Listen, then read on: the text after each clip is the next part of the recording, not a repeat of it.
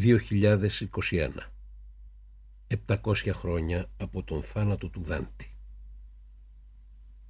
Ντάντε Αλιγκέρι Θεία Κομμωδία Κόλαση. Εμέτρη μετάφραση Δημήτρης Μαυρίκιος. Εκδόσεις Ευρασία. 34ο και τελευταίο άσμα Μέρος πρώτο Στίχη 1 μέχρι 81 Ο ποιητής αντικρίζει τον Εωσφόρο Μουσική Στάθης Σκουρόπουλος Διαβάζει ο Δημήτρης Μαυρίκιος Είναι τα podcast της LiFO.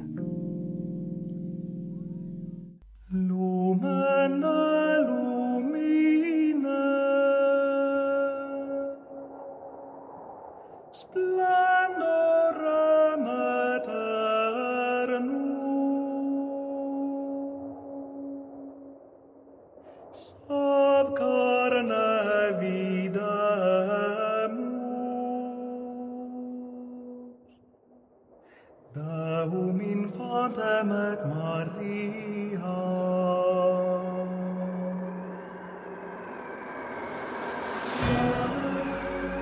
λάβαρα του άρχοντα της κολάσεως κινούνται προς τα εμάς, λέει ο δάσκαλός μου. Γι' αυτό κοίτα μπροστά σου αν τον διακρίνεις. Όπως σε δειλινό του πάνω κόσμου ή σε πηχτή ομίχλη είδα πέρα κτίσμα σαν ανεμόμυλο που ο αέρας έκανε τα πανιά του να γυρίζουν. Στο φυσομάνι απάγγειο ο οδηγός μου πίσω του κρύφτηκα. Αλλού δεν είχα. Ήμουν και τρέμω να το πω σε στίχους. Εκεί που οι σκιές έχουν κλειστεί στον πάγο σαν άχυρα εχμάλωτα σε τζάμι. Ορθές με το κεφάλι πάνω ή κάτω ή ύπτιες κι άλλες που κυρτές σαν τόξα αγγίζουν με το πρόσωπο τα πόδια. Όταν πια προχωρήσαμε πιο μέσα και ο δάσκαλος ποθούσε να μου δείξει το πλάσμα που άλλοτε είχε μέγα κάλος. Μέριασε, με σταμάτησε και είπε «Ιδού ο εωσφόρος, ιδού ο τόπος όπου είναι ανάγκη να οπλιστείς με θάρρος». Εσύ που ακούς όμως μη με ρωτήσεις πως πάγωσα και χάθηκε η λαλιά μου. Δεν θα το πω. Δεν το χωρούν οι λέξεις σαν ζωντανός νεκρός είχα απομείνει. Φαντάσουμε αν το αντέχει ο νου σου πέρα και από τη ζωή και από τον χάρο. Ο αυτοκράτορας της χώρας του άλογους ξεφύτρωνε μισός έξω από τον πάγο.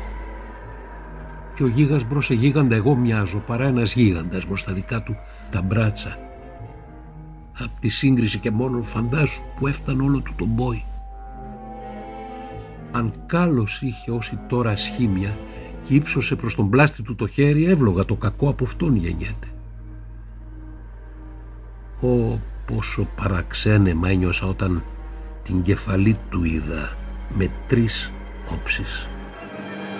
Η μια ολοπόρφυρη μπροστά κοιτούσε και άλλες έσμιγαν με αυτήν στα πλάγια φυτρώνοντας από κάθε ομοπλάτη για να ενωθούν στην κορυφή και τρεις τους.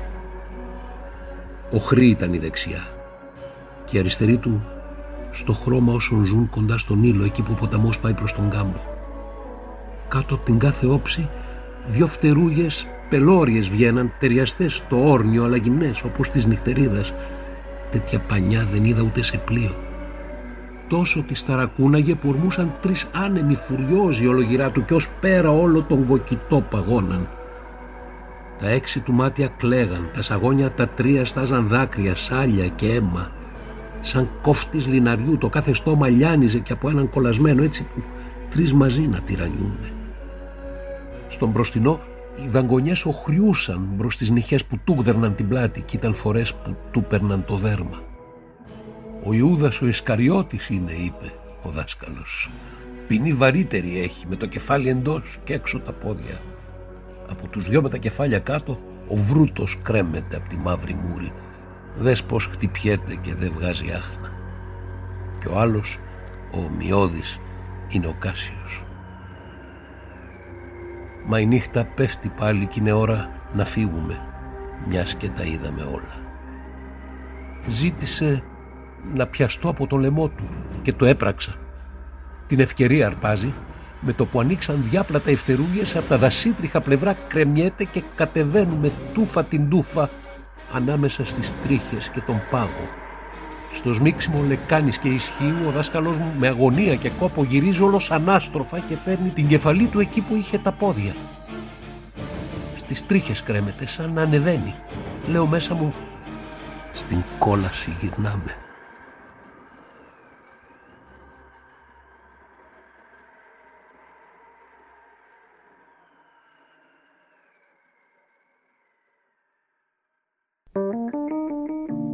Είναι τα podcast της LiFO.